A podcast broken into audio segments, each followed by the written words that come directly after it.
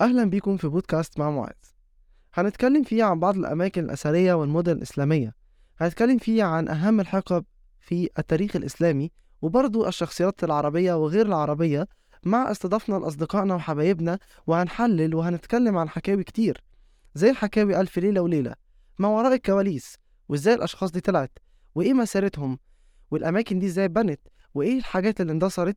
استنونا في بودكاست مع معاذ. سلام عليكم.